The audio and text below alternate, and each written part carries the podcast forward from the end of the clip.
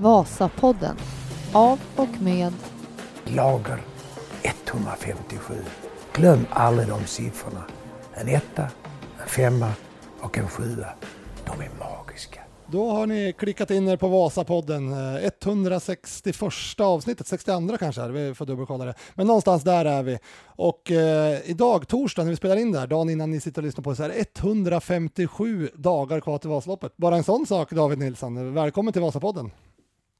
Ja, tackar, tackar. Var det inte Palm som slutade på 157 plats? Jo. Var det två år sedan? Ja, alltså inte I vintras Vasa. utan eh, precis innan coronan kom då, så 2020-coronan, det var ju lite sjukt det också.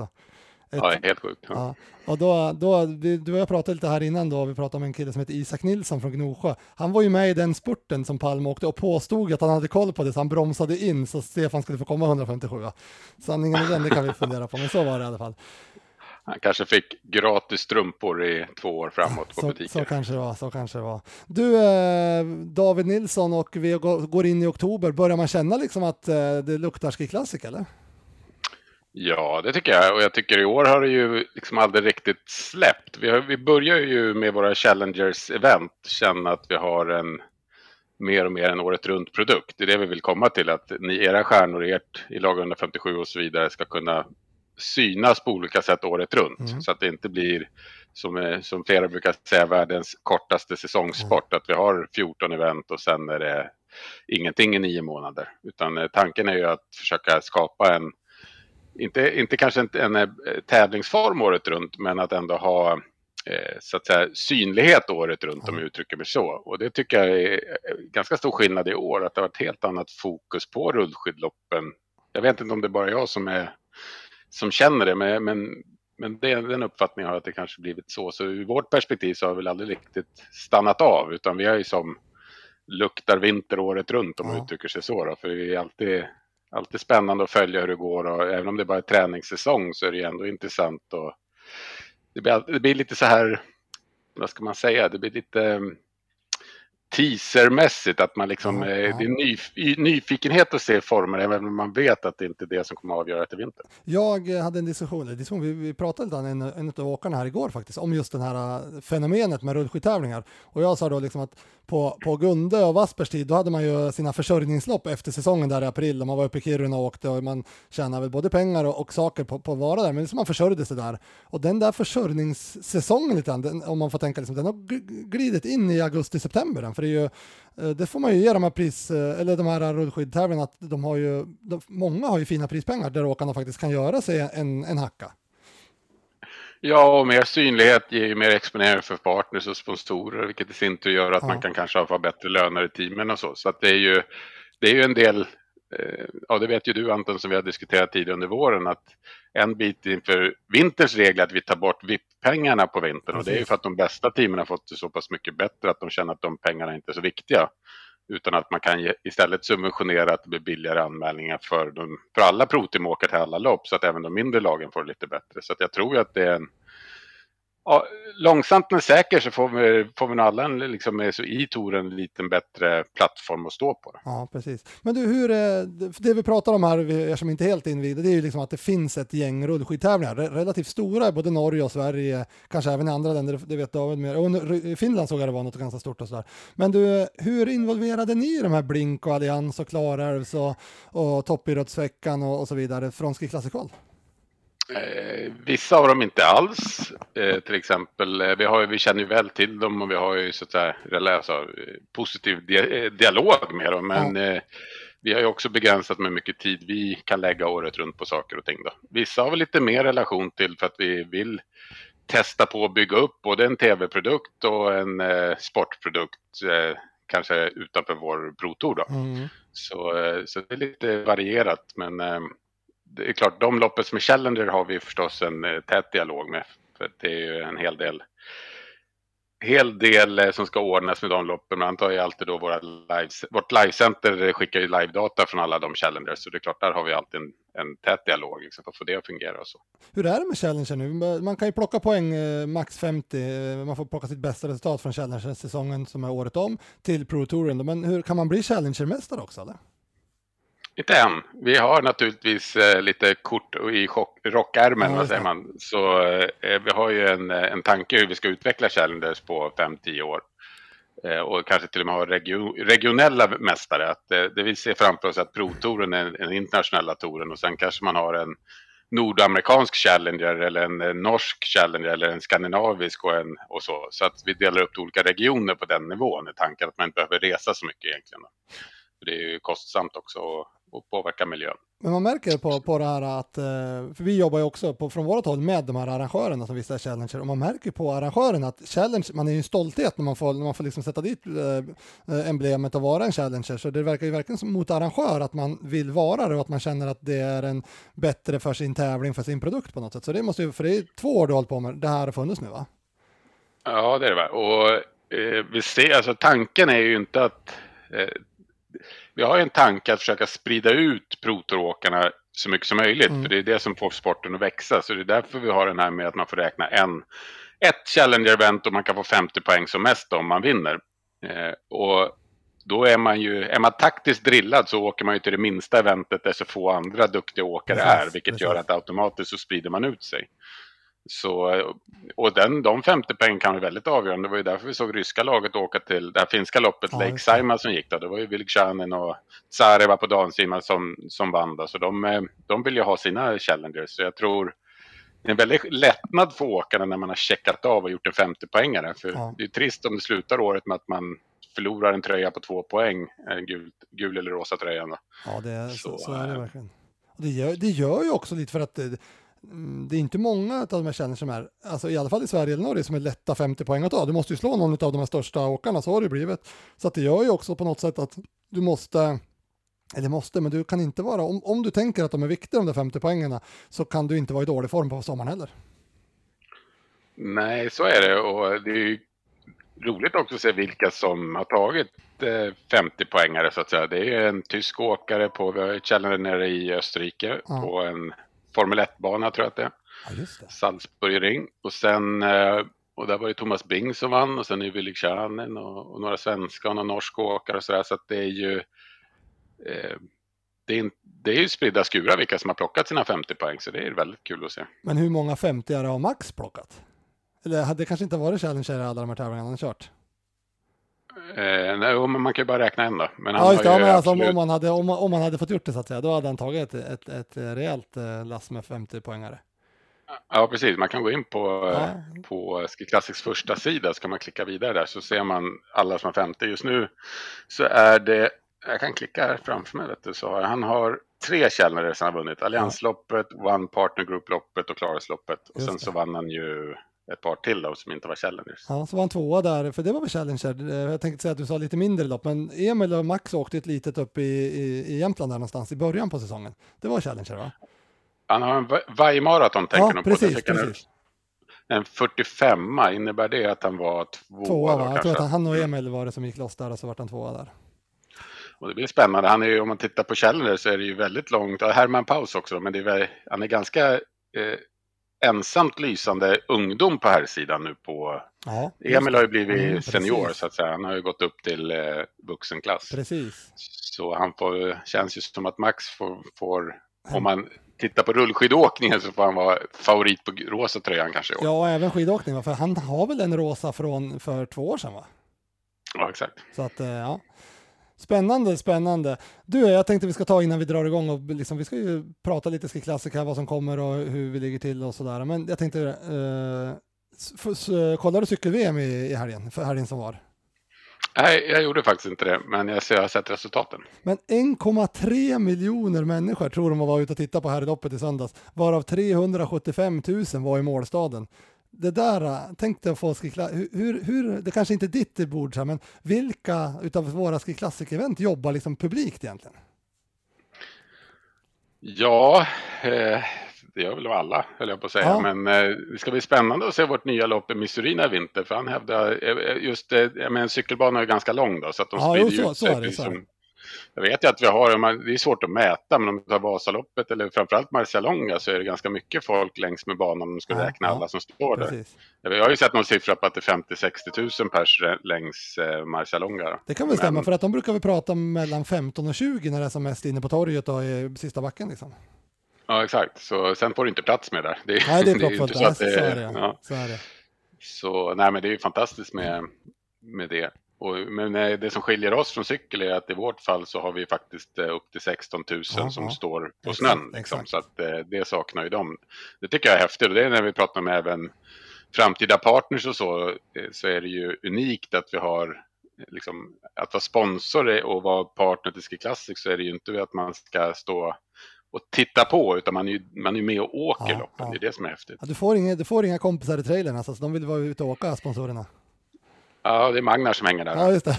Ja, han är inte sponsrad i och för sig då. Men du, eh, vad heter det, ett sånt event som Orsa som ska starta upp allting, det hoppas jag och tror jag om man gör rätt skulle kunna bli ett eh, event som är publikt. Verkligen. Och även eh, som sagt Missourina Ja. där utanför Cortina. Jag vet ju att de kommer från helt andra sporter, de som bygger upp. Det är ett nytt event. Ja, ja. Eh, Så de har ju väldigt höga eh, ambitioner på hur mycket folk det ska vara där och titta. Jag vet inte om de... ja de tror alltså på en, de, de har inte tittat på Toblars Jag, jag, Cortina-loppet. jag, jag vågar inte säga hur mycket folk de tror ska komma för det kan vara helt fel. Men det är ju eh, eftersom det är första gången. Men de har ju väldigt höga ambitioner i alla fall till att det ska vara publikt. Ja, Så. Ja, det och sen väl- Vasaloppet är en folkfest ändå i målområdet får man ju Absolut, säga. Förutom att det är absolut. så många på snön. Nej, nej och det, det, det ska man väl komma ihåg. Nu har vi förra vintern i, i, när det var stängt överallt i minnet liksom, men, men eh, det är också lite häftigt när de får 1,3 miljoner. Jag vet inte hur länge Belgien hade haft öppet om de öppnade typ den veckan med, för att ha folksamlingar också. Så att det verkar ju, det, det har man ju pratat mycket om också efter corona här, att hur, ska vi vinna, till, jag vet fotbollen som jag följer nära, hur ska vi vinna tillbaks publiken och så. Men det verkar ju som att eh, publiken kommer. Eh, nu, igår var ju första dagen i Sverige, det var, det var ju många matcher som hade väldigt mycket folk. Ja, det tror jag. Det var ju, ehm, och vi ser på, jag vet Marcialonga, de har väl bara, det här var ett par veckor sedan jag pratade med dem, men eh, då hade de ju bara 200 startplatser kvar då. Ja, just Så det är ju eh, bra tryck tror jag på, på eh, motionärssidan också, så det är ju roligt. Ja, men om vi börjar där. Hur, hur, hur, hur liksom, eh, från din, ditt gäng nu då, hur jobbar ni mot vintern? Är det liksom, räknar ni med fullt normal vinter igen så att säga? Att vi, vi kommer ha motionärer med, vi kommer ju åka, utan att man, att vi kommer kunna göra plan A så att säga. Då. Ja, vi måste ju alltid hoppas på det, och det är Ja. klart. Men sen är vi ju liksom väldigt väl förberedda på att det kan bli förändringar. Så kan jag ju säga. Mentalt sett så har vi lite olika alternativ också. Praktiskt i, i våra böcker hur vi skulle kunna agera om det händer eh, någonting. Men nu, nu ser det ju ändå väldigt positivt runt om i Europa när man är, idag va, öppnar upp alla restriktioner i Sverige till Ja, exempel. precis, och, och så. så att eh, vi ska inte heller måla fan på väggen. För det är klart att någonstans eh, ser det ju ändå ut som att vaccineringen har bitit liksom Om så sku, far. om vi skulle ha kört imorgon då, eh, första Ski Classic-tävlingen, hade vi kunnat räkna med, som det ser ut nu i Europa, då, är det, då hade vi kunnat gasa vanlig säsong. Ja, jag vågar inte säga rakt upp och ner hur de ser ut i olika länder. För det, det är Caroline som har benkoll Ja. på det. Men, men vi räknar med inför säsongen att eh, det kommer vara så. Ja.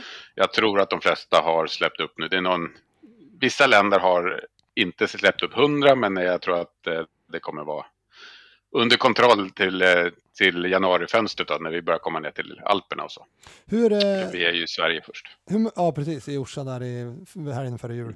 Hur, eh, hur möts du nu när du är ute och jobbar med sponsorer och du möter åkare och du möter eh, tv-kanaler och så här? Liksom, börjar det finnas, eh, hur, hur känner du liksom efter det här året när vi tävlade eh, med restriktioner och så, hur, hur ser du, finns intresset kvar liksom, eller får du liksom jobba in det igen? Eller är det till och med starkare?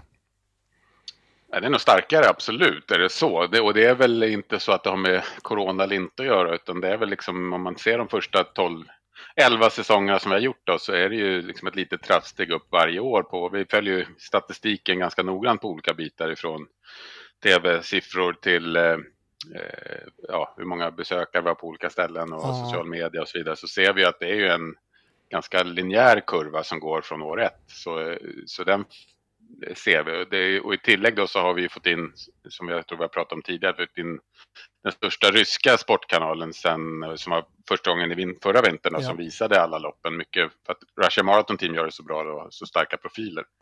Och då ser vi en väldig knäck uppåt på tv-siffrorna. Vi hade 10 miljoner tittare bara i Ryssland. Så, Ja. Och vi, vi går ut, jag vet, kanske det kan det har vi inte gått ut med än, men vi har signat precis med ett par år till då med, med rysk tv, så det är fantastiskt kul för intresset att eh, så många som möjligt kan se det. Hur viktigt är det där, liksom? alltså om man tänker Ryssland, Polen har varit stort, har du berättat förut och så vidare. Alltså, hur, för dig som svensk liksom, som ser det från våran horisont, så här, så det är ju en jättegrej att SVT kliver in nu, Då kommer det bli förhoppningsvis att de gör det bra. NRK har varit med, men de ska också satsa hårt nu på, på sitt Classic till vintern och så. Hur vik, alltså, är Ryssland exakt lika viktig för Ski Classic-produkten?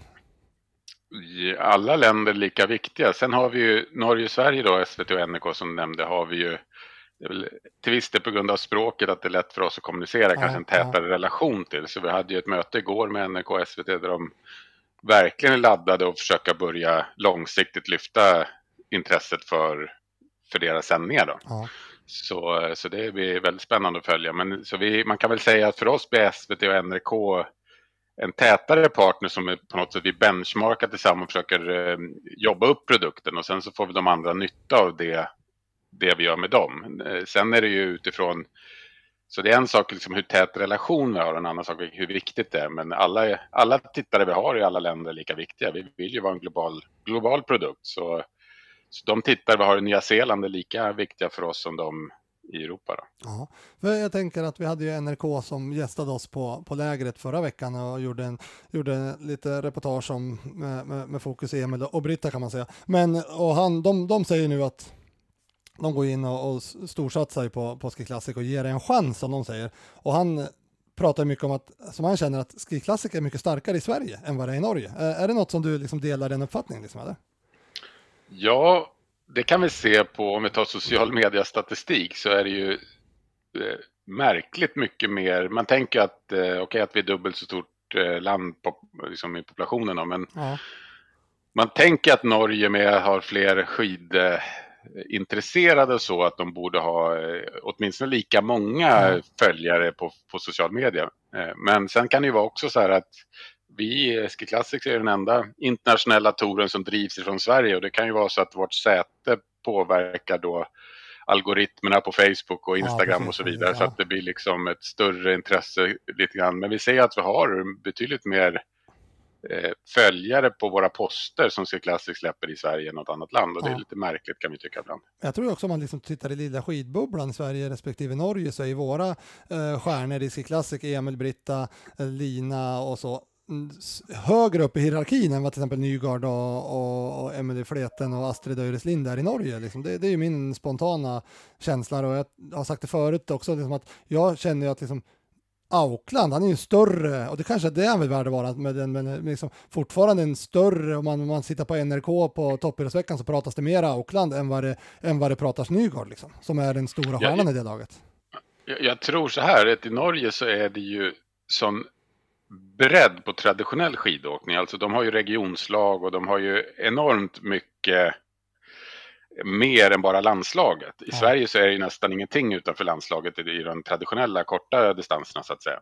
Så det, det tror jag blir att det är ett större utrymme för långloppsåkarna historiskt sett Ja. i Sverige kanske än vad det har varit Ja. i Norge där det alltid har varit jag menar, det är väl en är det, 15 regionlag eller något sånt där va, under landslaget som i sin tur får uppmärksamhet och Ja. duktiga skidåkare och så. Så det har ju varit det är en tuffare konkurrens i Norge om man uttrycker sig så då, och slå sig in medialt. Då. Ja. Men vi ser ju att det är en väldigt stor uppsving sista tiden och, eh, och med Björgen och Sundby som kommer in på banan så bär ju det också en väldigt intresse. Så det är klart att de är ju, har ju väldigt mycket följare bakom sig också som, eh, som blir fans i sin tur till, till eh, vår tour. Ja, Så, då, det, var, det var de också inne på väldigt mycket, att just de du säger, Sundby, Nort, eller Sundby och eh, Björgen, alltså drar ett väldigt stort last där. Och sen så nämner de också Petter Northug, det skulle vara jätteviktigt för norsk eh, eh, intresse att Petter Northug ska åka Ski Classic. Och det där är ju en het potatis just för tillfället. Han åkte ju, och några av de här challenge-loppen har han ju åkt som träning och visat sig och marknadsför sina briller lite grann på, marknadsför sig själv ute och så. Och så sen på klarhetsloppet, helt utan att det är en överraskning överhuvudtaget, så går han ju med hela vägen in och så börjar det bubbla om att han har pratat om att han vill göra comeback tidigare och förut har han sagt att han ska träna i år och kanske göra comeback nästa år och så vidare. Och så nu har någon grottat fram att han kanske inte får åka för att han, eh, precis som det Björgen var i fjol, att inte ha anmält att han ska göra comeback här va? Man måste anmäla om man har varit borta ett tag från de här antidoping eh, Adams-listorna. Visst är det så om jag har fattat allting rätt va? Ja, man måste meddela, om man har varit i Adams så måste man meddela dem att man vill göra comeback. Och det är ju då för att man inte ska kunna, så att säga, principiellt sett är det ingen som har gjort det, men att man ska kunna ta ett dopinguppehåll så att säga och sen komma tillbaka på dagen till ett mästerskap. Utan då, därför har man ju sex månaders anmälningstid då, från det att man säger att man ska tillbaka till att man får en aktiv fiskkod. Vad, eh, hur ser Classic på det här? Du sitter du, har ju precis fått in alla anmälningar på, på uh, vilka som eh, ska åka så. Finns Petter Northug med i din databas och har anmält sig? Eh, nej, Petter har inte anmält sig i så att säga något provteam. Så då betyder det, det och det betyder då att han kommer inte ha ett Team Norrtugg i Classic 2022 i alla fall? Nej, det kommer han inte ha. Om man inte då skulle... Vi har möjlighet att ge dispens på allt, alla möjliga delar. Så det är klart att vi tittar på det om, om han skulle vara intresserad redan i år. Men jag tror att han har varit ganska tydlig och signalerat det. Han tänker nästa år att det här är lite se och lära, komma tillbaka i form och han vill nog vara, göra sig själv rättvisa när han är på startlinjen. Så eh, jag tycker han har varit ganska tydlig med det och då så jag tror ju inte... Eh, sen gick det ju som, som bekant och kanske ur hans perspektiv bättre än förväntat i Klarälvsloppet. Så att eh, det kanske gör att han blir lite mer sugen än han kanske var i någon vecka innan då. Ja. Så, men från vårt perspektiv så är det klart att han... Eh, eh det är jätteroligt om Petter vill åka långlopp. Alla skidåkare som åker långlopp eh, tycker vi är väldigt kul. Men det betyder ju inte att vi heller ja, han är en, en, av de, en av åkarna helt enkelt i, i vår tour om han vill komma. Och sen eh, får vi försöka hjälpa honom så gott det går om det är så att vi behöver, han behöver stöd för att sätta upp ett team eller så. Men det tror jag är en senare fråga. Men eh, vi, vi pratade lite snabbt du och jag här innan och så vi kollade 507 000 följare på social media. Det är klart att det drar ju med sig en väldigt massa. Du har ju haft Norrtugg som åkare i den här touren förut. Eh, bland annat så åkte han inför Lisplan något lopp va? Eller bakeries och sådär. Och jag kommer ihåg då, jag åkte själv den Marisadonga och det trycket som det var kring, och det var ju, det var ju när han var som absolut hetast och vann mycket tävlingar och var liksom den stora, han var ju Zlatan för, eh, vad, vad vi i Sverige har liksom Zlatan, han var ju nummer ett i Idrottsnorge tror jag. Uh, men det har varit ett jäkla tryck på det där och det märker man ju redan när han 2020 också åker otränad Marsan, att han är fortfarande, han har ett jädra crew kring sig liksom. Och just när han det är väl där han är som störst också när han möter de här norska motionärerna som verkligen gillar han liksom. Så det blir ju ett tryck på eventen där han kommer. Ja, men det är klart att det är så. Och eh, i modern, i modern sport så är man ju både sina idrottsliga prestationer, men det är klart att det också påverkar hur mycket intresse man har medialt runt omkring. Det kommer ju spilla över på lag 157 också om det blir ett större intresse. Så det är klart att det, eh, intresse är ju, men för all sport så är det viktigt att att få det. Sen från vår sida återigen, för oss är ju Petter en skidåkare bland alla andra som vi hoppas han vill komma tillbaka och, och det är väldigt intressant att se om han ska kunna lyckas i långlopp. Och man, han är ju inte, han är ju, åldern är ju fortfarande, det är inte för sent så att säga utifrån ett fysiologiskt perspektiv. Och, eh, men än han har ju varit med ett par gånger och han har inte varit riktigt nära än så att säga. Han var väl 12 då när han var med när han var bäst i världen i kortbaneskidåkning då. Eh, om jag inte minns fel i Marcialonga där. Men det eller var han tia? Ja, jag tänker säga att han, det var länge sedan men han spurtade ju mot din italienska åkare i Team Coop då, vet du, Moraldini. Så att de kan ha varit ja, ännu bättre. Ja, men, ja, eh, nej, men eh, så eh, eh, det är ju jätteroligt om alla skidåkare som vill åka långlopp tycker vi det är kul att de kommer. Så, så, så ser vi på det och sen Sen är det ju den diskussion, eller det du nämnde in, i början där, att det här med fiskkod och så, då, att det är ju, reglerna är ju ganska tydliga men ändå lite otydliga utifrån då bakgrunden är ju att i våra lopp så är det ju både motionärer och lite i samma, samma startlinje och det är klart att de 16 000 som står på start i, i Sälen på Vasaloppet har ju inte alla en fisklicens till exempel, en aktiv fiskkod. Så därför finns det inte per automatik ett krav att man måste ha det för att åka ett långlopp. Däremot så måste man ha det för att vara med i Ski Classics och vara med i ett provteam och kunna ta poäng och prispengar från Ski Classics sida. Och det vi tillägg har gjort sen, de eh, senaste åren är att vi inför en regel att vi vill att alla eventen, alltså att man rekommenderar eventen att ha krav på alla som står i elitled då, att de ska ha en aktiv fiskkod. Och det är ju inte ingenting med Petter att göra utan det är mer att Eh, det skulle ju kunna missbrukas det system som finns att man inte behöver då om man har varit dopingavstängd till exempel tidigare eller så att man kan hitta en, en annan plats att tävla på där man faktiskt eh, då inte är begränsad och det är inget bra. Det står ju här nu på, på skidsajter i, runt om att eh, Norrtug får inte starta Vasaloppet utan fis, eh, giltig fisklicens. Men det du menar på att han kommer inte få starta elitled utan då får han stå i led 1 så att säga, eller sida, det är där han ska sida in sig så att säga.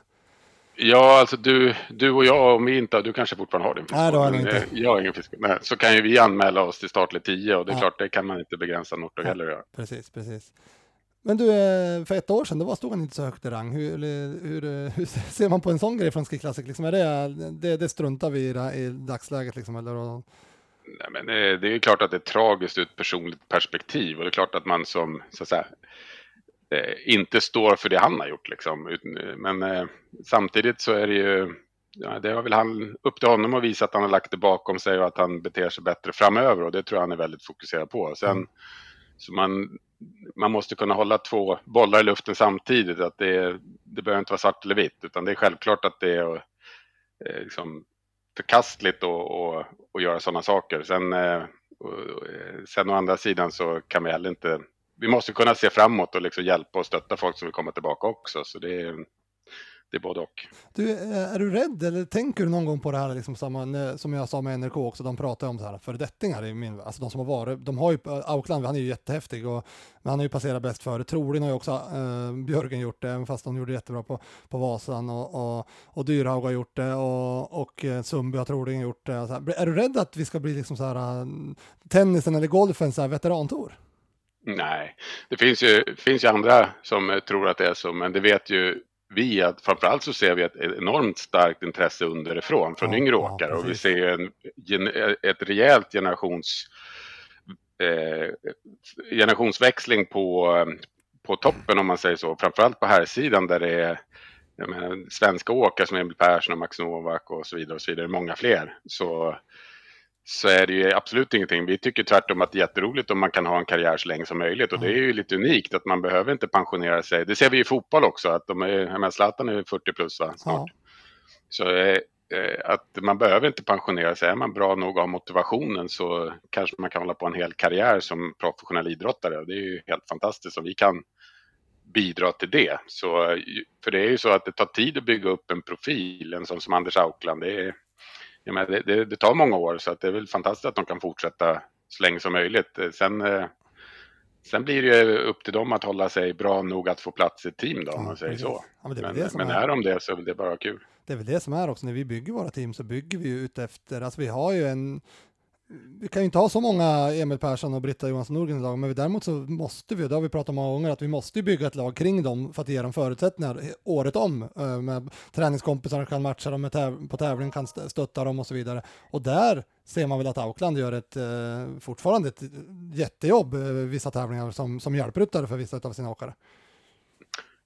Absolut, och nej, men man ska ju inte heller åldersdiskriminera så att säga åt det hållet. Ja. Det är ju inte så att eh, bara för att man är äldre att man inte ska hålla på med professionell sport. Så länge man är bra nog och tar plats i team så är det ju fritt fram vare sig man är ung eller gammal tänker jag. Ja. Ja, det... Så det, vi tycker bara det är roligt så länge de har motivationen för det är det som kommer krävas att göra jobbet. Sen, eh, sen ska man kanske inte tro när man ibland läser att vissa tränar mycket mindre och så här, det tror jag är, man ska nog så att säga, filtrera för det handlar nog mycket om att man ska försöka undgå att få för mycket press på sig själv i sin satsning eh, på långloppen och så. Så jag tror ju man ska nog se igenom en del av informationen man läser i media. Tänk, nu tänker du på Martin Jonsson Sundberg som inte hade tränat någonting innan han startade Topprösökaren. Ja, då, då. nu pratar jag generella termer. ja. Vasapodden.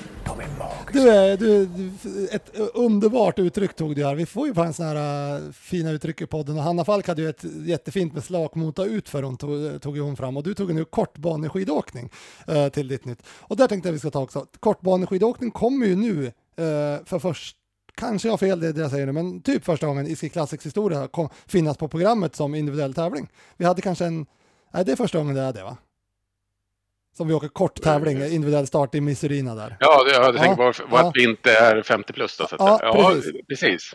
Uh, Nej, men vi har ju vår första individuella tempo, som vi kallar det för. Så det är ju så, så om vi tänker så här, vi, vi, har ju alltid sagt att vi ska vara modiga i Ski och testa, testa lite grann vad, hur långt vi kan sträcka vårt varumärke, hur lång, vad som är rätt och fel och om vi kan expandera lite grann vad som tillhör vår produkt och inte. Vi har ju testat på skate, vi har testat på kinesiskt lopp och sådär. Eh, och vi har ju testat back-to-back -back och så vidare. Så att vi, eh, vissa faller väl ut, vissa faller mindre väl ut. Och något vi har tittat på ganska många år det är just det individuella tempot där vi det är inget, självklart kan det vara en annan vinnare, precis som i Giro d'Italia där Ganna alltid vinner eh, en eh, individuell tempoetapp i princip alltid. Så han, han vinner ju ingen annan etapp. Så jag tänker att ur det perspektivet att om vi ser andra vinnare, nu är det dessutom ett motbacktempo så det kommer gå upp för. Eh, så är det ju troligt att det kanske inte är de vanliga vinnarna som är bäst där och det är ju möjligheten för en annan eh, så att säga, kvalitet på en eh, åkare, fysiologisk kvalitet, att faktiskt kunna vinna ett lopp också. Så, så skulle en traditionell eller då kortbaneskidåkare så att säga ställa upp i det loppet så är det klart att de har stora förutsättningar att vara vara långt framme i, ett sånt lopp, för det är det de tränar mot. Men är det det som är din tanke i det här, liksom att jag vill ha Ebba Andersson till start och då måste jag ge henne tävlingar som mer än bara ett? Det, eller, tänker, eller är det bara liksom i, det, det är inte att locka över folk redan nu och att vi inom fem år ser en 50-50, att, att vi har både traddåkare och, och långloppsåkare i samma kupp och så har vi två varje helg, ett kort och ett långtävling. Nej, vi har, vi har aldrig haft en strategi att ska locka över folk utan eh, åkare får välja att åka där de tycker kul och där de tror de har sin fysiologiska eh, maxima, maximala kapacitet om man uttrycker sig så, där de kan få ut max av sin fysiologiska talang. Så vi har aldrig haft en eh, strategi att försöka locka över någon åkare till oss utan vi gör en så bra produkt vi kan och sen så hoppas vi att åkarna vem, vare sig han är ung eller gammal, så att säga, tycker det är intressant att åka i, i långloppstouren. Och, och det är fortfarande det vi ser oss som. Men likväl som en distans i Tour de France är normalt kanske 15 till 20 mil så har de ju också kortare då individuellt tempo. Det är väl så vi ser nu, att kunna få en liten annan eh, vinkel på, på sporten och kanske som bidrar till helheten. För det är klart att vinner man gula tröjan så ska man ju vara allround den bästa skidåkaren. Så det, det är inte säkert man vinner alla, är, är bäst på alla distanser och alla event. Men poängen kommer vara viktig. Så det är intressant att se kanske inte vem som vinner det loppet, den så att säga individuella tempon. Men det är också intressant att se vem är 8 och vem är 10 och vem är 15 utifrån de som kanske då förväntas ha gula tröjan. Och det är lite det vi ser i cykel också, att det är ju eh, ja, att det är ju placeringen relativt till de andra som är intressant för att se vem är mest komplett om man uttrycker sig så. Hur tuff är den backen skulle du säga? Alltså, är det, kommer vi se folk med, gå med fäste?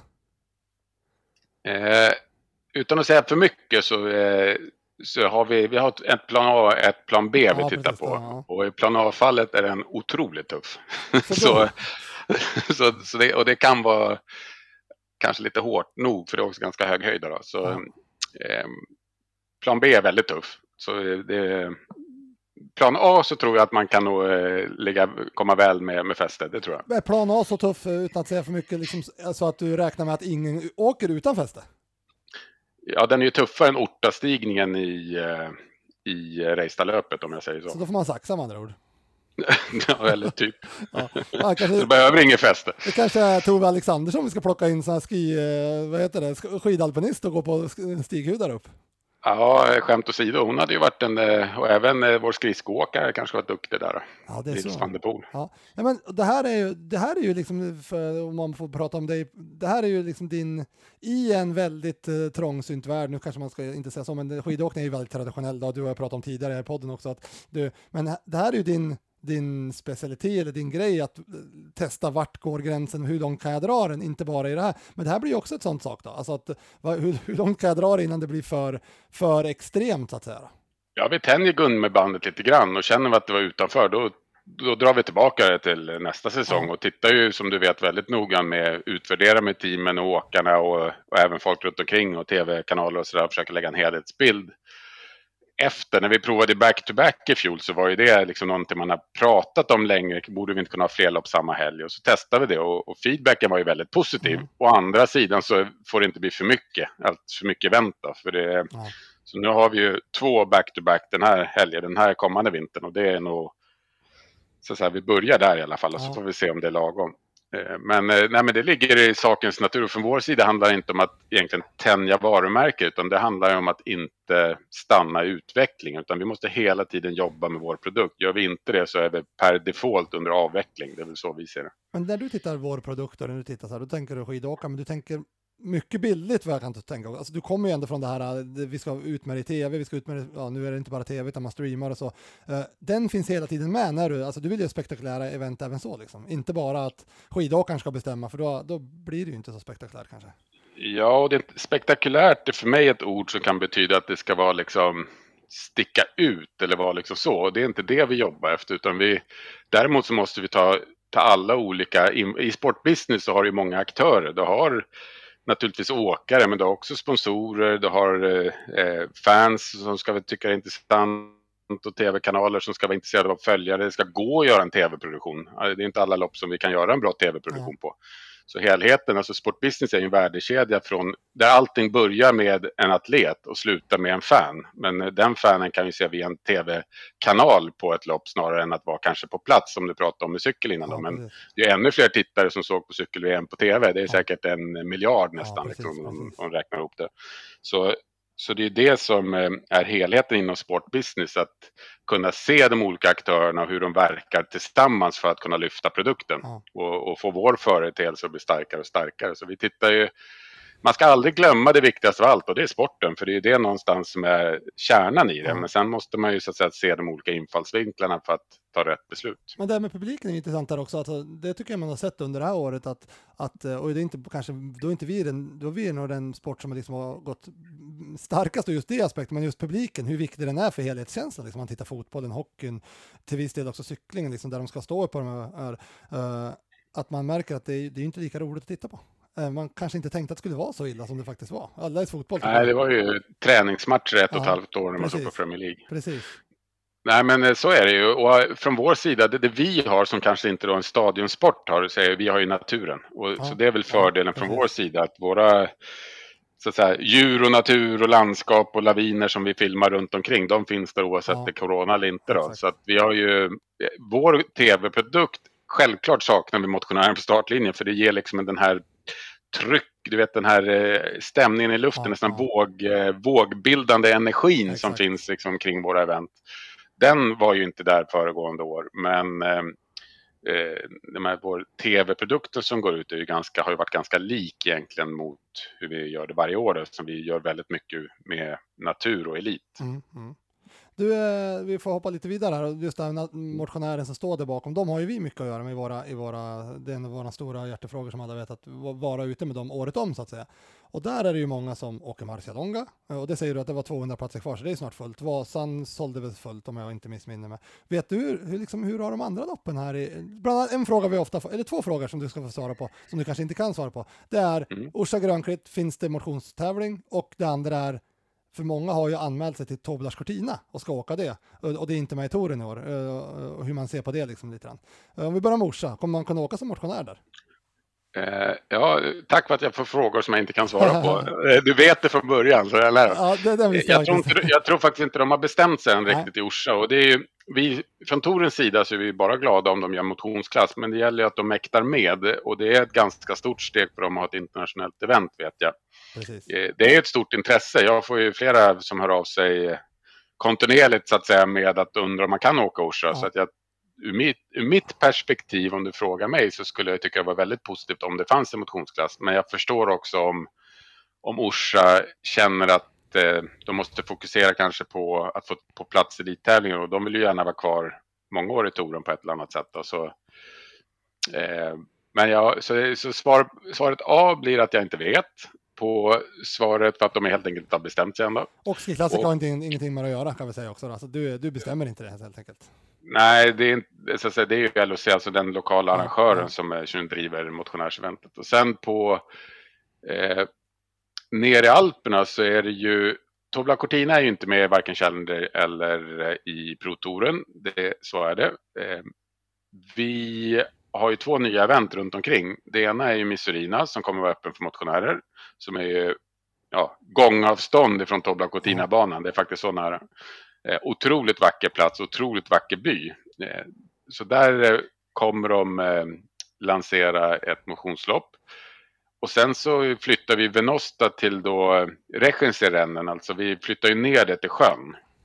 Och det blir ju för första gången ett motionslopp som är för motionärer. För det vi hade uppe i Melago, det var, det var ju extremt tufft. Ja, det det. Eh, Men nu flyttar man ner till sjön och då har vi på lördagen så gör vi vårt Rechenserennen som är 3 gånger 25 kilometer ungefär, alltså det är 75 kilometer. Och sen på söndagen så är det motionslopp. Så man kan faktiskt åka ner på fredagen, se elittävling och träna, känna lite på banan på lördagen och sen åka eh, motionstävlingar som går på söndagen. Mm. Så, så den tror jag är, eh, ja, den skulle jag vilja rekommendera. Rechenserennen skulle jag ju rekommendera folk att åka. Det är ju ändå ganska tidigt i januari så det är ju man, man kan välja tror jag där mellan 25 och 50 kilometer. Så alltså ett eller två varv på sjön. Så, så det är nog en ganska bra start på tävlingssäsongen som motionär. Och sen har vi om man vill kombinera med Marsan som många har gjort tidigare så är det diagonellen veckan, veckan innan Marcialonga i så fall. Ja, och den är ju, den, den är ju lite korta. Den är ju 55 nu då, så då är det ju en... De har ju också kortare lopp. Ja. Samma, alltså de har Och ju, där, jag, jag tror att många tänker att det är så väldigt, eh, att det inte, men det är ju inte långt alltså från Marcialonga till eh, Engadindalen. Alltså man, har man en hyrbil så tar det det på, eh, nu ska fyra timmar kanske? Så det är ju inte en jättekrånglig resa, man har en vecka på sig så att säga. Ja, och då kör du ju väldigt långsamt skulle det jag säga. Ja, det kanske jag gör. Så, eh, ja, men det är ju som... Hela Alperna är väl som Skåne ungefär, så vart man än är är det väl är det. två timmar. Eh, men du, alltså, sen vill jag, det här är vi egen, egen, eh, vi pratade lite snabbt på din gård här i, tidigt i somras, eller vid midsommar där, eh, när, vi, när du hade prislanserat här. Och då nämnde vi lite snabbt bara, Tartu Ski Marathon hade klivit in. Uh, så sa jag att det borde kunna bli en svensk happening, för det är smidigt att ta sig dit. Hur, hur går diskussionerna med Tartu? Är det fortfarande positiva vibbar? Absolut. Vi har ju nu oktober-november kör vi det vi kallar för site visits. Då vi åker ut och tittar på detaljerna kring tv-produktioner och sportsligt och sprint och climbs när det är nya event och så. Så att eh, det är väldigt positivt. Eh, Så det ska bli otroligt kul. Det, det är utmaningen där är ju alltid snösituationen då. Att de har ju haft ganska svåra vintrar och Ja, utifrån det, då, om man ser de sista tio åren. Så Men de åren du var där med Ski Classic, eller vi var där med Ski Classic, då var det fina vintrar. Vad jag minns i alla fall så var det bra vintrar vi, när vi åkte de där loppen. Ja, det var ju första, var det ett år vi hade med det i, i Ja, just det, långloppstouren? Det var väl säsong ett, var det inte? Ja, ja det. det är möjligt. Ja, precis. Ja, men då var det en fin vinter så att eh, och i föregående vinter tror jag var jättebra också, eller hyfsat bra i alla fall där Ja. så eh, vi, eh, det är väl snön det hänger på, så annars är det ju ett fantastiskt lopp. Har det här är loppet rullat hela tiden eller återuppfinner du det nu? Eller du eller de eller, eller har det funnits på ka- kalendern varje år? Eh, loppet har funnits, Ja. men det har ju ställt in ganska många år Ja, just tyvärr. det. Då. Just det. Mm. Nej, vi hoppas, hoppas att det kan bli. Så det är ju en fantastisk, det är ju enkelt att resa dit också, så bor man i Stockholmstrakten så tar man ju bara en färja över så är det klart. Ja, ja det, det man bli. cykla till loppet via färjan. Ja, det, ja, nästan så. Man kan cykla till färjan om man bor i Stockholm så får man kanske ta en hyrbil sen, för det här är nog en timme. Ja, den bit där. Ja. Eh, och, och så sen efter det så går vi in Vasan och vi går Birken, förhoppningsvis Birken. Och det var ju länge sedan vi var där, man har nästan glömt bort Birken. Ja, man tror nästan att Birken ligger i Sverige numera. Ja, det kanske är så. Ja, efter, efter Våldalen, ja. Och sen Årefjäll, eh, har, eh, har de hotat upp sig lite? Jag känner liksom, de driver social media så här, det har de inte gjort tidigare. Ja, men de har absolut eh, hållit upp hela den eh, organisationen, alltså byn, om man eller byn, men eh, företaget Vålådalens Ja, fjällstation då, ja. som, eh, som driver så har de lite nya krafter också. Så. Och så är Jenny Grip tror jag tillbaka, vår gamla eh, legend i i Ski Classics Ja, är ju tillbaka där som projektledare för Årefjällsloppet. Så det, det liksom garanterar väl en väldigt hög nivå. Hon är ju väldigt duktig på att arrangera, så det ska bli kul. Hur, hur Så- eh, du vet kanske inte... Årefjällsloppet kommer, det kommer vara öppet för motionärer Ja, också. Exakt så den-. Så det blir, och det blir inte öppet fjäll utan det blir en tävling i år för dem liksom eller? Eh, ja, nu, jag är inte så att säga, jag har inte benkoll på det, men att det kommer motionärsklasser, det vet jag. Ja. Sen om, eh, om vilken distans och eh, vilken dag och om det är öppet fjäll eller om det är tävling, det vågar jag inte svara på. Och sen har vi Reista och Levi där eh, efter det. Hur mår de tävlingarna? De har inte heller gått på flera år och alldeles Reista, det har ju snart varit inställt lika många år som de, eller bägge de har ju snart varit inställt lika många år som de har gått. Liksom, mår de bra eller hur ligger vi till där? Ja, det är klart att de, det är två år de har ställt in. Ja, så det är klart att eh, det är ju inte positivt. Å andra sidan så är de mer taggade än någonsin för att, inte bara för kommande vinter utan för många säsonger till också uppe i Reistad vet jag. De har ett mycket spännande på gång där. Så det är inte så att de har somnat in. Tvärtom så har de ju liksom börjat ladda på hur de ska växla upp skulle jag vilja säga. Då. Och, och Reistad om inte jag missminner mig så var inte det typ ett av Norges äldsta skidtävlingar? Någonting sånt där var det. Det har gått jättemånga gånger alltså utan, utan den professionella touchen på det. Jag tror det lanserades, eh, fyllde de inte 50 eller var 40? Ja, det var 50 no va? någonting sånt Mm. där var det, ja precis. Nej, men, eh, så det är en gammal tävling. Så det, men eh, det vi har sett är väl kanske att när vi, det är lite... Allt norr om, norr om polcirkeln är ju per definition lite isolerat då, så det är kanske är viktigt att få till att det händer mer än bara ett event då, om man är i Ja, det precis. området. Så det är väl det vi jobbar lite grann på. Precis. Du, då tar vi lite regler också. Vad, vad, är de, vad, är de, skulle Kul. du, vad skulle du säga är de största regeländringarna? Du nämnde, eller regler, eller ju- justeringar. En att det vi har haft som VIP-pengar där, du- där du, man har betalat ut en, en, en symbolisk, eller ja, en VIP-peng till topp 10 i rankingen eh, är borttagen och så har vi mindre startavgifter till alla. Det är för att liksom bredda alla ska ha råd att åka i stort sett kan man säga. va? Ja, exakt. Att vi eh, så att säga, har en... eh, Det blir mindre, man. det kostar mindre att starta tävlingen för pro-teamen än vad det gjort tidigare. Ja, och att eh, vi stöttar de mindre teamen, en solidaritet Ja. mellan de stora och de små teamen och försöka lyfta lyfta den lägsta nivån lite grann. De teamen får lite enklare och sen, eh, och så det är en väldigt fin stöttning för det är ju faktiskt ni de stora teamen som, förslaget kommer från er sida snarare än från Torens sida att man borde göra på det sättet. Så det tycker jag är en, eh, det visar lite grann den trevliga atmosfär som faktiskt finns i Toren. Mm. Eh, annars, uh, hur, sprint, sprintpoäng har vi pratat om, eller sprintpengar pratas det om. Hur vart det med den? Slog vi igenom den eller? Eh, vissa saker kan eller får jag inte svara på just nu. Så, eh, nej, men det, det är ganska mycket. Vi har ju väl, väldigt många regelförändringar varje år. Så det är väl, vi pratade sist tror jag när du var här om, om en del av dem. Ja. Så, eh, men det är... Ja, nej, men det är mycket spännande som händer inför vintern. du menar att det finns hemligheter i Ski Classic? Ja, i alla fall in, innan första eventet så ska det vara en del hämningar under hösten. Ja, just det, just det. Men du, det här är en annan, det här är också en fråga som du inte kan svara på, men som jag tycker man måste få svar på snart som, som pro-team här. Det är ju, kommer, Ja, tack. tjejerna, kommer tjejerna starta själv på Vasaloppet?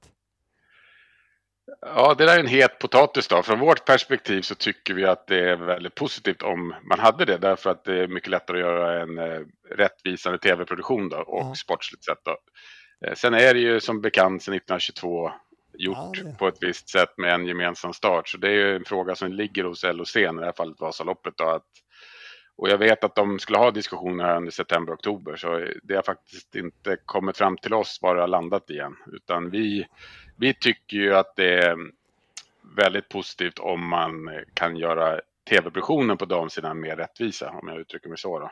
Sen är det ju plus och minus. Jag, eh, det är klart att vissa av eh, proteamåkarna, men Britta har väl sagt det att hon tycker det är väldigt kul att få åka bland ja jo. I herrtävlingen också, att liksom kunna mäta sig där. Så att det finns ju två, det, det är inget beslut där så att säga svart eller vitt, utan det finns ju nyanser i, i alla.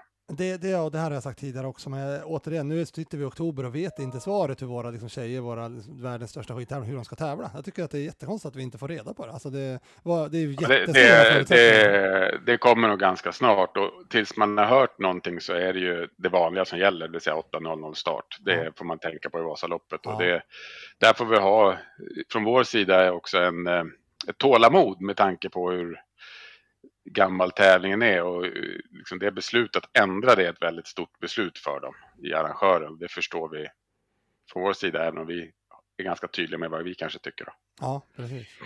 Ja, det, vi, får, vi får väl se, vi får hoppas att det kommer ett, ett beslut snart, det bör det väl göra. Men, ja, annars får man, får man fokusera på 08.00 start tills ja, vidare. precis. Utöver det, då är det, då är det eh, separerade starter eller? Alla 13 andra eventen. Ja, så är det ju. Och vi har ju egentligen tre eh, varianter. Det ena är ju att vi har helt och hållet eh, separata tävlingar som vi har i våra prolo- prologtävlingar. Då har man ju damer eller herrar först och sen så kör man det andra agendet om det är varvbana för att inte åstadkomma ja, en rörig situation helt enkelt. Eh, och sen så har vi ju då de andra två varianterna. Antingen har vi damerna först som är där de då antingen inte blir passerade innan mållinjen. Då sätter man kanske beroende på distans en halvtimme startskillnad. Eh, men det är inte alltid görbart i olika banor och sådär. Utan det är alltid ju individuellt för varje event. Så den andra biten, den tredje varianten, det är att, man, att eh, tjejerna startar direkt efter killarna. Och det är ju något vi även testade i Marcialonga i fjol, vi kommer köra även i vinter. Det är så att kill, eliten går ut klockan, om det då är 8 eller 7.55, men eh, fem minuter senare startar eh, damerna. Så att de eh, liksom aldrig behöver känna att killarna, eliten kommer komma och passera dem, utan att de har en eget race egentligen hela vägen in i mål. Så, så de, eh, de varianterna det vi laborerar med och med varje, unik, varje tävling är unik beroende på hur långt det är och hur topografin ut och olika backar och om det är nedförsbackar som är farliga, om det är smalt eller brett spår och så vidare. Så det, är det påverkar eh, också när man då tror att de ska komma till mållinjen och sådana här saker. Det, där, så det är mycket som påverkar. Mm, såg vi senast där om eh, veckan på Klarälvsloppet när killarna startade fem minuter före, men då hade man inte räknat med det här snabbrullade skidor på motionären som åkte ikapp tjejerna där. Nej, det där är ju ett gissel med rullskidåkning eh, som vi vet då att det är ju för eliten är det ju inte en en hundraprocentig tävlingsform utan det är ju en träningstävlingsform och det är klart, de vill ju inte åka så fort som möjligt. Det är ju ingen som vill åka på racehjul och då hade det ju varit fär. Men, men eh, ja, vi har ju lösningen är ju om man är ganska enkel att motionärer ska starta lite senare då så att de inte behöver komma ikapp då damerna som startar på, på trögare, trögare rullskidor för det känns ju inte riktigt fair. Det är ju en, det är ju en het potatis det där får man ju ändå säga. Vi, hade, gjorde en, vi åkte ju Värnamo-rullen i för en månad sedan och eh, där då en snabbrullade motionär var först och så gjorde vi en podd av det där och det är ju en av de mest lyssnade poddarna vi har så det är en väldigt het potatis det där med rullskidor och rullskidhjul alltså. Ja, nej, men det, det, det, någonstans så skulle det optimala vara att alla körde, antar på tre år till exempel, att det blir en mer skidlik hastighet och trögare, men som bekant så kommer vi aldrig ha tusen liksom, eh, arrangörspar rullskidor. Den mm. ekonomin kommer inte finnas. Mm. Så det, eh, det hade ju varit det givna alternativet av att alla plockar ut sina, men det, den ekonomin kommer inte vara där. Så då, då är det ju alltid någon form av plan B-lösning. Det positiva för eliten är att det känns ju väldigt fair. Och man, man kan ha otur och få ett par dåliga rullskidor, men det är nog större chans att man har ett par dåligt vallade skidor. Absolut. Kanske inte lag 157, men en del andra team i alla fall. Ja, vi misslyckas ibland, vi ja, tyvärr. Ja. så, så, det känns ju väldigt, så här, in, inom eliten så känns det väldigt fair. Ja, det gör det. Gör. Och det är väl, det, men det, det är just att Ja, man skulle behöva några till. Alltså, det är du säger tusen, men skulle man haft 50 eh, till så då kanske man når upp de där väldigt duktiga elitmotionärerna också. Men då kommer ju den frågan som, som den här heta potatisen är, att de vill ju inte åka på de här låneskidorna, för de vill åka så fort som möjligt och gärna vara först i mål istället. Ja, för det kommer ju in till att det också är sidningsgrundande ja, för Vasaloppet som, som är viktigt för många motionärer. Så, så det är klart, det finns, det är, det är ingen lätt, lätt fråga och det är ingen snabb lösning på det, utan det är Eh, man får nog se det, men man måste nog vara beredd att, så att säga, tolka det som att det kanske inte är samma sportsliga förutsättningar som motionär och elit. Nej, det är väl det viktiga. Men du, eh, innan vi slutar. Jag vet ju att du tar ju inspiration och du nu den här säsong 11 som, är det 11 som startar nu va? 12. 12, säsong 12, den har ju du liksom nästan boxat ihop i, liksom, nu ska den bara genomföras och bli så bra som möjligt. Så ligger du i framtid och funderar och så här, och du tar inspiration från, från massa idrottare och berättar för mig, liksom, alltså, och kanske inte bara idrotter i event, och det är Tour de France och det är, det är baseball, eller eh, amerikansk fotboll och lite mm, Super Bowl och sånt där. Vad, vad har, eh, för, kan du berätta för, för våra Vasapods-lyssnare, vart liksom söker David Nilsson inspiration nu för att liksom göra 13, 14 och 15 säsongen ännu mer intressant? Har du något sånt? Just, just baseball är jag kanske ingen eh, så här, extrem följare av. Amerikansk fotboll gillar jag. Mm. Nej, men eh, vi är ju ett bra...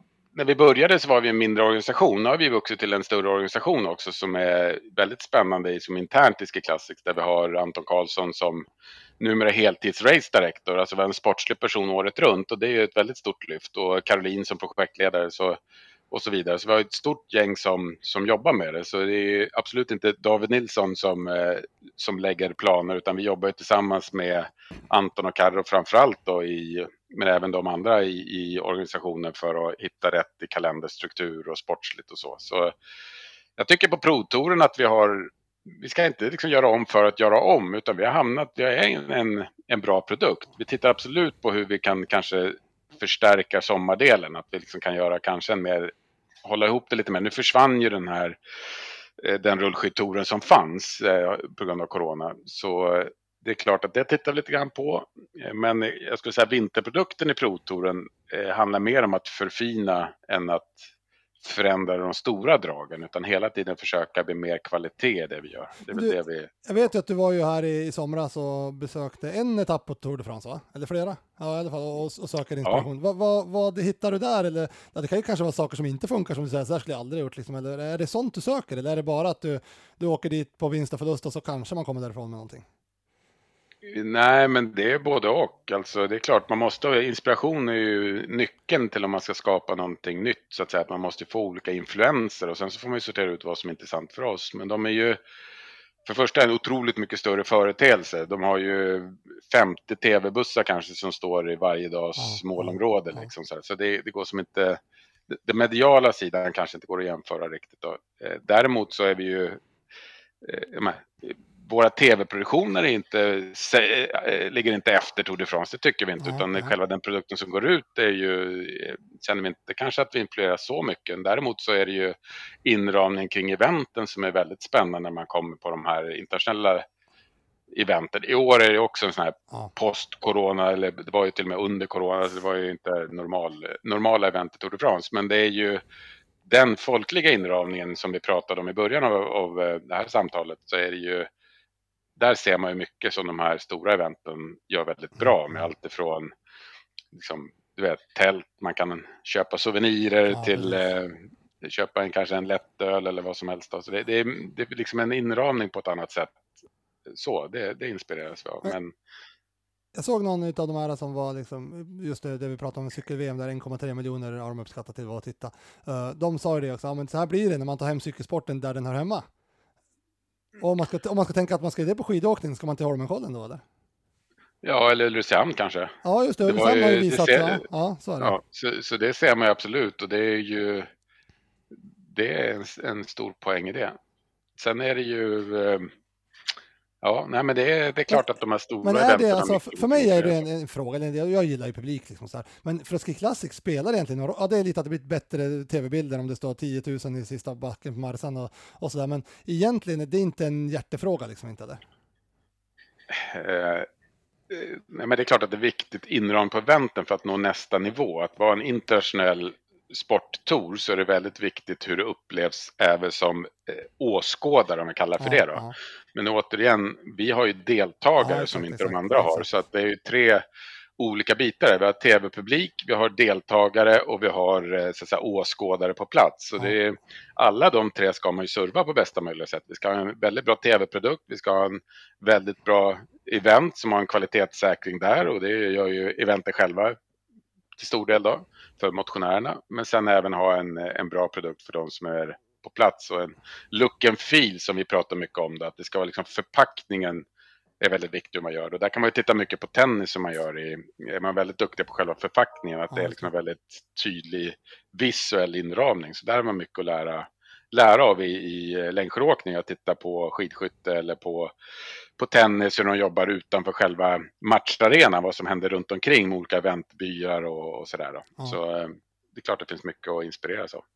Ja, det är en spännande tid som väntar. Och vad har vi nu då? Det var 157 dagar till Vasan igår på torsdagen där. Eh, och då betyder det att vi är tre månader knappt ifrån eh, Ski Classic-premiär i Orsa Prix. Ja, så är det spännande med en OS-säsong också. Där borde ju vi vara framöver, tycker jag. Ja, det kan man ju verkligen eh, tycka. Skulle du vilja ha in eh, långloppet på, på OS? Ja. Det finns ju femmilen där i och för sig. Då. Det finns väl ingen anledning att vi inte borde vara där, tycker jag, om du frågar mig. Alltså, det är ju klart att eh, långlopp finns ju cykel. Varför skulle vi inte ha ja, långlopp i längdskidor? Ja. frågan är väl om OS är så attraktivt om några år så att man vill åka där. Nej, det, det, det får andra svara på. Ja, precis. Och det, det hoppas man ju verkligen det är. Men det känns ju som just nu är det inte det starkaste eh, varumärket eh, som finns. Nej, men eh, det blir ju ändå kul till vinter att se. Det är ändå väldigt intressant OS som kommer nu med Även om det är på kanske fel plats i Kina, men, men ja. det är ändå kul att se. Det är väl det som är problemet med, med OS nu, att det har gått på fel plats många gånger här nu. Och nu läste jag igår hade de beslutat att inga, inga utländska publik skulle släppas in och så där. Och det blir väldigt internt på något sätt och går i konstiga tider. Och... Ja, nej, men det, det är väl ingen så säga, tvekan om det, att det är väldigt märkliga utnämningar på fotbolls-VM och på, ja. på OS. Och det säger väl lite om mega-eventens så säga, svårighet, att de har blivit ja. så stora att det liksom ingen vettig demokrati som, eh, som vill lägga de resurserna. Men det är ju väldigt spännande vinter-OS efter det då, när vi kommer till Val di Fiemme och ja, faktiskt precis. Eh, går i Marcelongas spår i princip, ja. då, som jag ser det. Ja, det så det är ju, eh, ja. då är vi verkligen på vår hemmaplan ja. 2026. Tänk om femmilen kan bli en sjumilare istället och så gå i mål uppe på torget. Det kan ju vara lite tidigt till 2026, så. men, men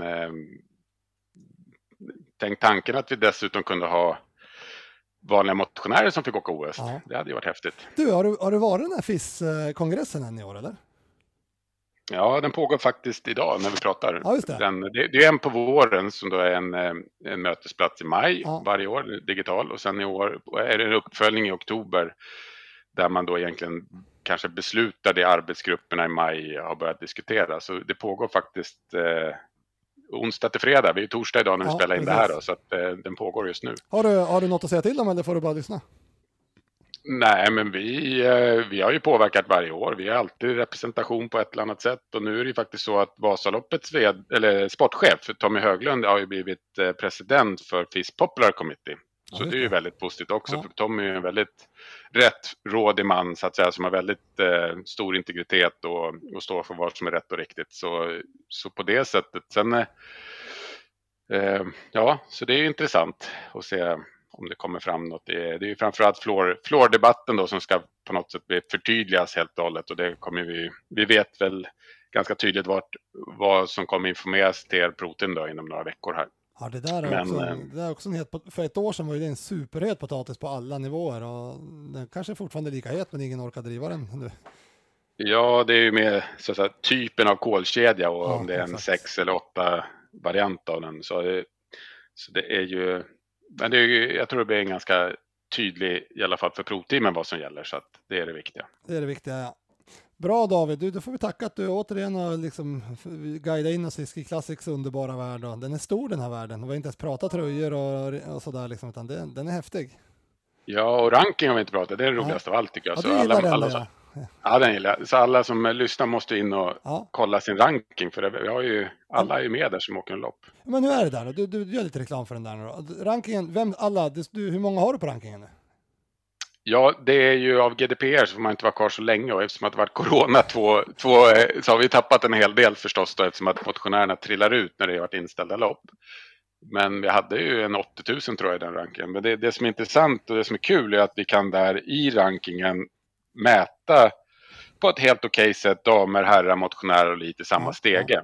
Och det är det som känns eh, rätt häftigt. Så alla har så man kan liksom jämföra sig med manliga och kvinnliga kollegor på jobbet eller mot Petter Eliasen om han kommer tillbaka, vi får väl se. Eller andra storstjärnor som man kanske ser upp till då, så är de ju samma, samma stege. Så det är, det är ju väldigt häftigt. För vår sida i Ski Classics Pro Tour så används den för sidningen, var man ska stå innan start. Mm. Och det är en tröghet i de sista 24 månaderna som eh, man samlar poäng då. Men det finns ju, jag vet ju att en del av eventen börjar använda den även för sidning av motionärer. Ja, och det, det, det är grundtanken, det är dit vill du ha det till slut? Ja, den möjligheten är väldigt enkel. Ja, det är ju bara att titta vad man har där så, så, så det är ju väldigt enkelt. Men det är ju väldigt kul att att ha någonting att prata kring, precis som i tennis, att man kan faktiskt prata, ja, inte bara som elit, utan jag tror badminton, det är inte badminton som har en sån stege där alla är med i samma ranking. Ja, att liksom motionärer, bara du kör ett lopp så får du din poäng, sen är det bara att jaga uppåt så kan du sätta dina egna mål i förhållande till rankingen då.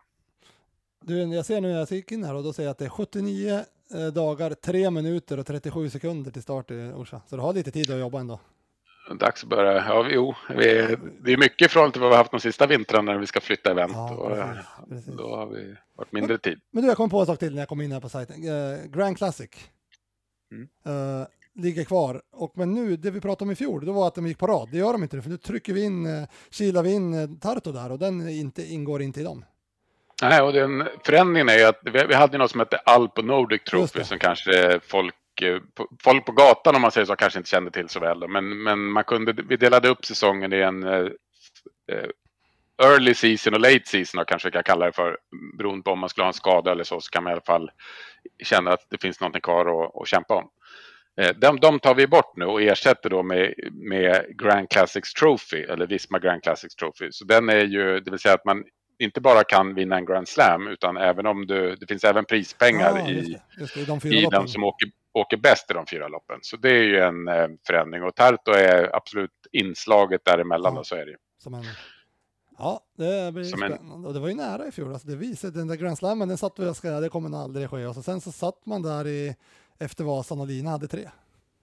Ja, exakt. Så det var ju, och Emil var ju inte långt ifrån nej, heller. Nej, han, var, han tog ju tre på, om han tog ju tre av de där fyra han också. Ja, ungefär så, även om man ja, ja, förstås... Det, ja. Birken vart inte, ja det är en annan. Men, men... men eh, hur som så är det ju väldigt spännande återigen. Det lyfter intresset och det känns väldigt spännande att, att kunna slå ihop dem. Sen är det ju... Ja, damsidan så är det ju Lina är naturligtvis favorit inför gula tröjan men det är ju, känns som en väldig bredd. Det var ju lite så här stolpe ut på damsidan vad gäller de andra åkarna. Ja, där ja. Brittas fötter och Astrid var ingen form och, och Björgen kommer dyka upp på alla Grand Slam så det, det helt plötsligt så är det ju Ja, det känns väldigt mycket tajtare i toppen. Liksom på, och Hanna Falk som helt plötsligt ja. visar att man inte ska räkna bort den i alla fall när man eh, klarar distansen i Klaresloppet. Så att ja. säga. Så, Ja, det där kommer det bli, alltså det, vi, vi pratade om det igår också, jag och en av åkarna här, att det kommer vara alltså de här tjejerna som vi, som vi rabblar nu, som alltså har varit dålig förut och kanske kommer sexa, kommer kunna göra ganska bra lopp och vara kanske tia till de här till vintern. Så sån nivå börjar det bli på det. Ja, exakt, och det är ju jätteroligt. Nej, det är inte bara att så att säga, casha hem om man uttrycker sig nej, så, nej, utan man, jobbet ska göras och man ska också ha ett bra team och bra energilangning och bra skidor och allt runt omkring där. Så och rätt form. Så det, nej, det, är, det är inte bara att vinna ett långlopp eller? Nej, det är det inte. Och vi har 79 dagar och 50 sekunder på oss att träna nu, så det är bara, bara och då är det... Men du, är, det någon som kan rå på eh, Johaug i Reistadlöpet eller? Uh, ja, det... ska hon åka Reistadlöpet? Ja, den är anmäld. Ja, det är ju, alltså Reista är ju en brutal tävling. Det är ju så långt ifrån allt annat vi gör så att det, den går ju. Den... Det är ju hennes spetskvalitet om man ja, säger så. Det är alltså åka, åka upp för ett fjäll som är brantare än vad man vill ha det. Och eh, sen så har vi, sa jag sagt tidigare, den kommer inte vinnas utan, utan, utan fäste. Och så var Eliasen med och spurtade på R-sidan i fjol. Så att eh, med rätt före, som före en stakåkare, och så vi haft bra före tidigare år nu, att det har gått ganska lätt att valla de där skidorna, så kanske det går att göra det. Men nog är jag en favorit på en sån bana, helt klart. Det är ju Ebba Andersson, Frida Karlsson, sådana åkare som, som är närmast till hans tror jag.